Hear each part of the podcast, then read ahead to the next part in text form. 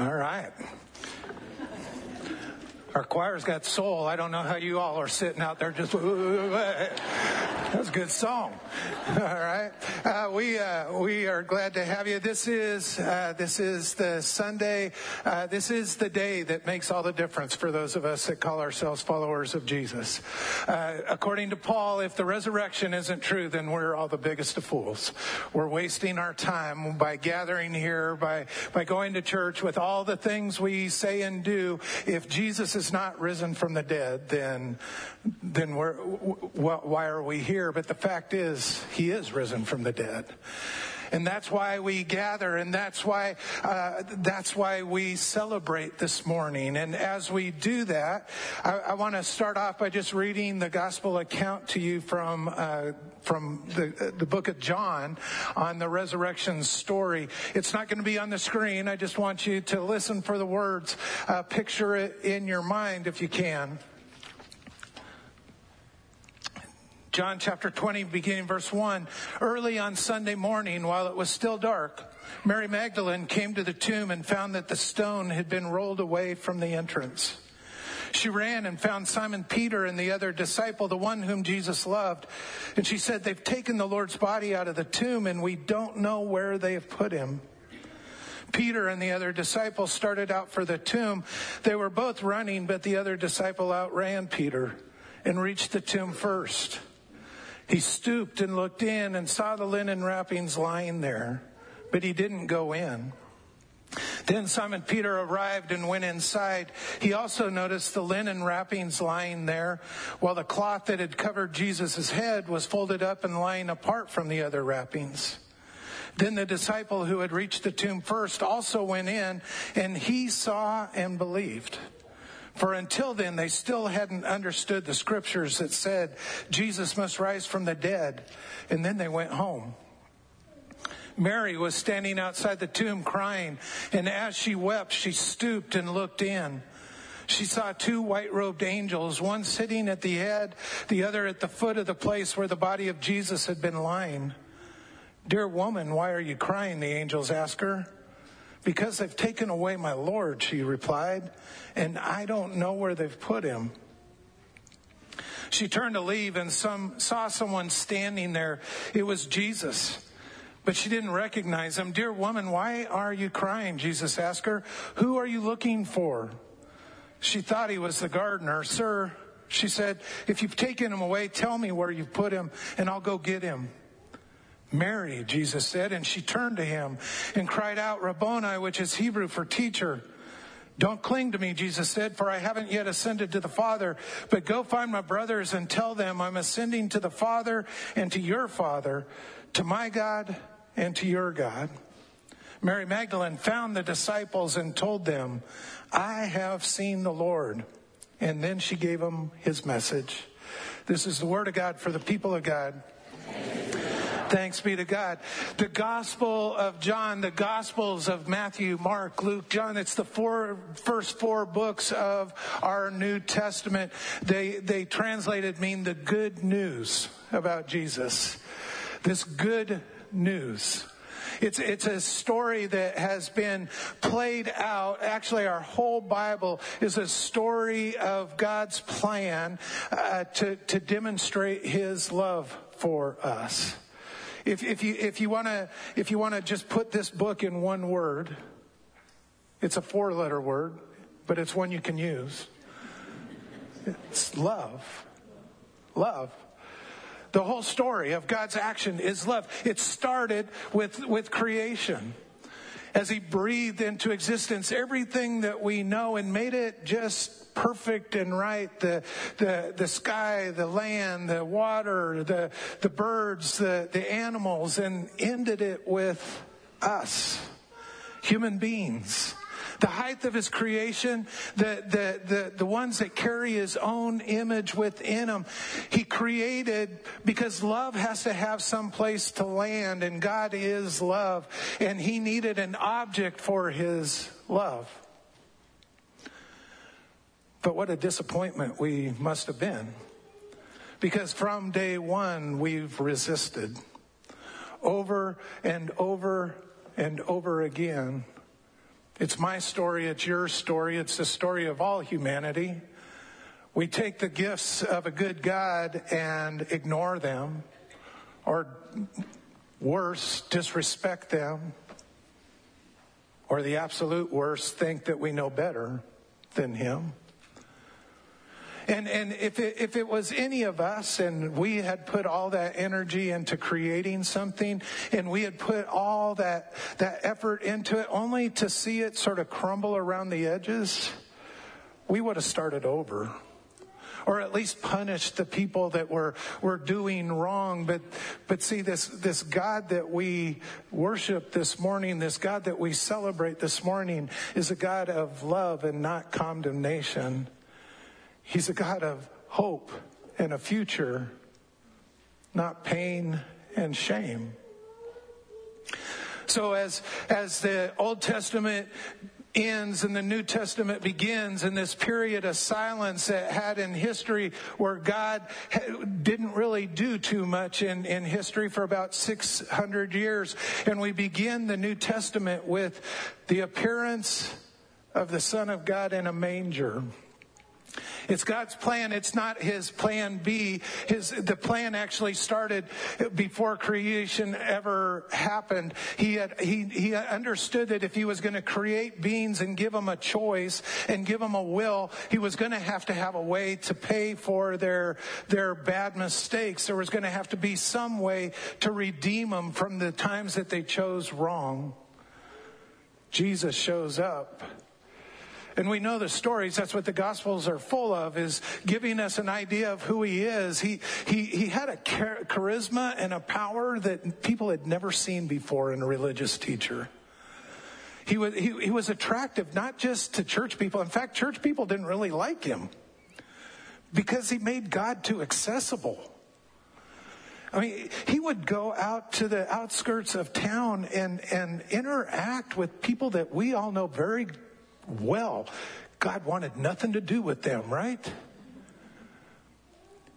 Lepers, prostitutes, people that couldn't walk, people that had made mistakes, tax collectors, sinners. He was attractive to people. They began to follow him. They formed crowds around him. And at the same time that all that healing was happening, in this new picture of God, that he's not against you, he's on your side. God is for you, not against you. It angered the religious people so much that they had to do something about it. And what they decided to do is put him to death. And just over this last week, we've been remembering the cost of God's love for us as Jesus went to the cross for us. Our granddaughter Denver goes to a little Christian daycare.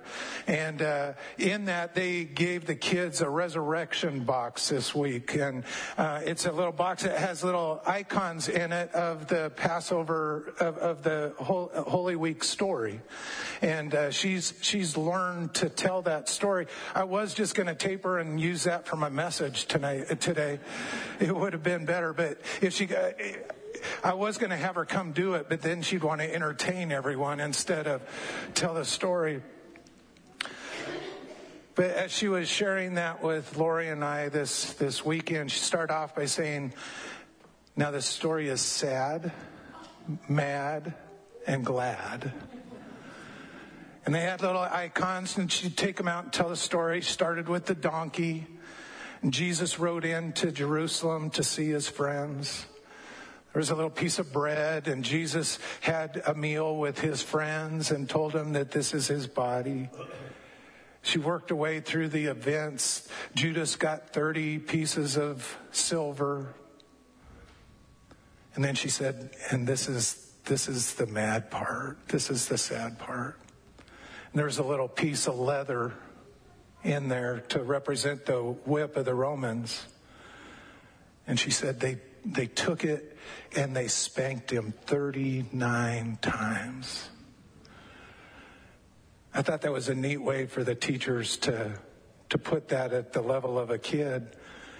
And even that, for a kid that doesn't even like to be told no, the idea of being spanked 39 times was overwhelming.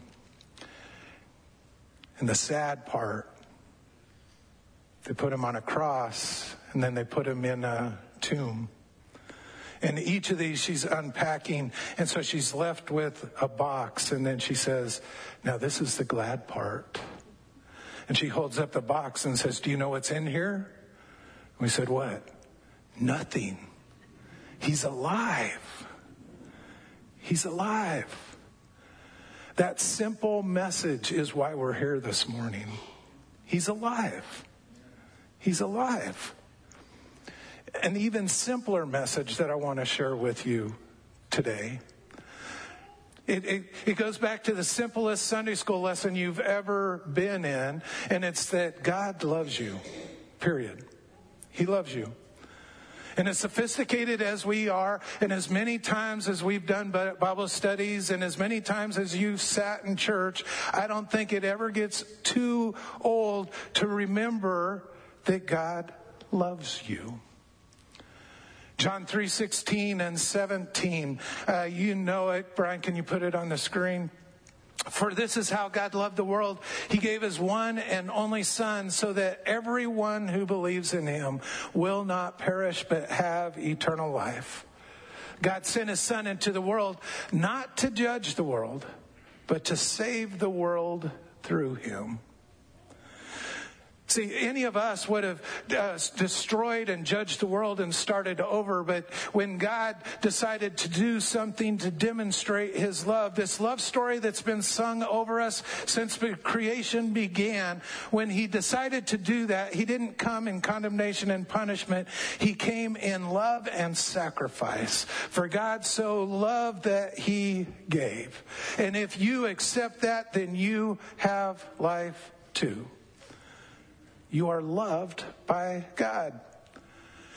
You were on God's mind. You were on Jesus' mind as he extended his arm and gave himself for you. It wasn't just some generic sacrifice for the world in general. It was for David Payne's sins. It was for your sins. It was for your brokenness. It was for our failure to ever be able to do anything that mattered with character and holiness. For God so loved that he gave. And we can stop there and feel good and pat ourselves on the back and you know, just make it a feel-good story, and Easter Sunday and lilies and pictures and suits and ties and everything and go about our day. But if we stop there, we miss the full story of the gospel. I have a friend from seminary who has designed this book called The First Half and the Second Half of the Gospel. And his claim is that John 3:16 is the first half of the gospel. For God so loved that he gave. 1 John 3:16 is the second part of the gospel. Brian, can you put that up? We know what real love is because Jesus gave up his life for us. So we also ought to give up our lives for our brothers and sisters. The love of God did everything for you.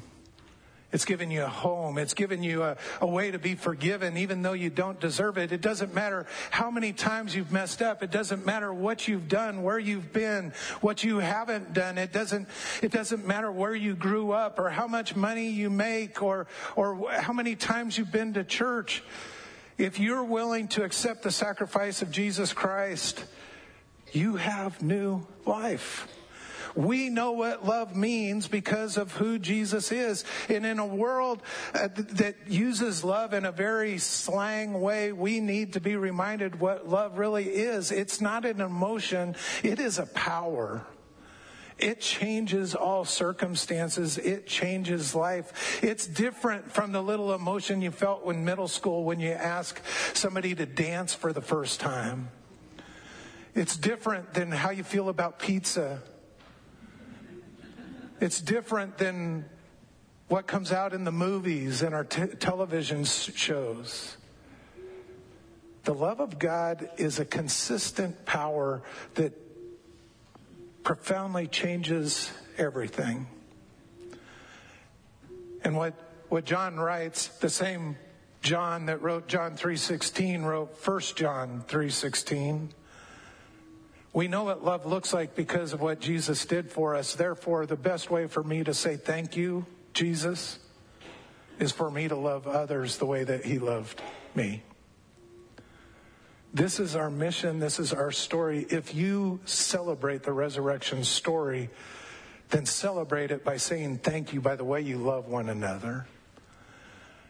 In this church, in this community, around this world, the love of God is meant to change everything. It brings dead things back to life. Haley's going to sing a song for us in just a moment. It's written by the great theologian Bob Dylan.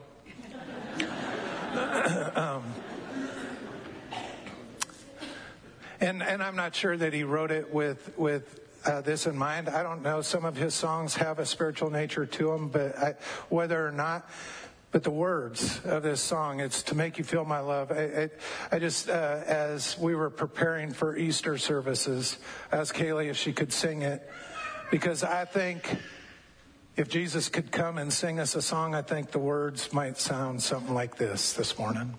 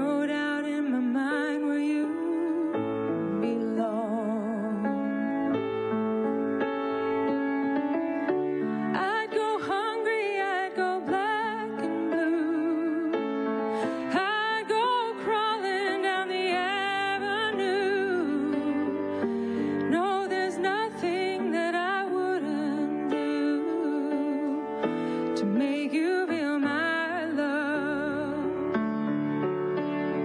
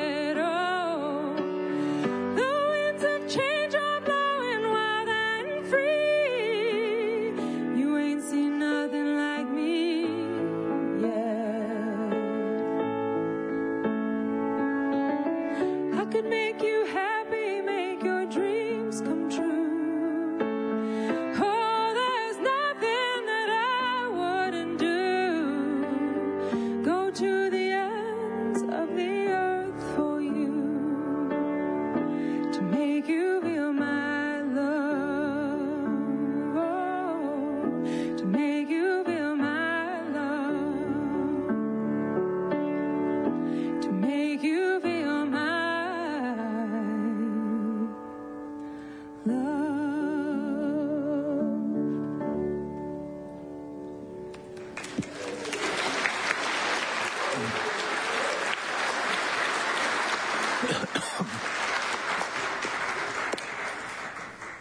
The cross, because he loves you.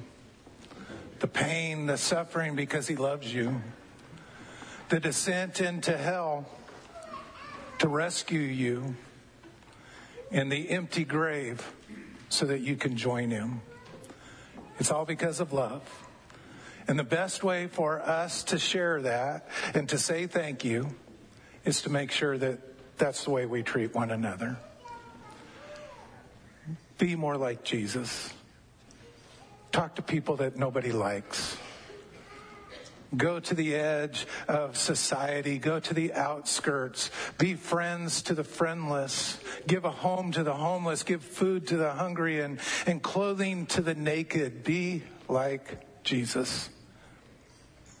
Amen? Amen. Amen.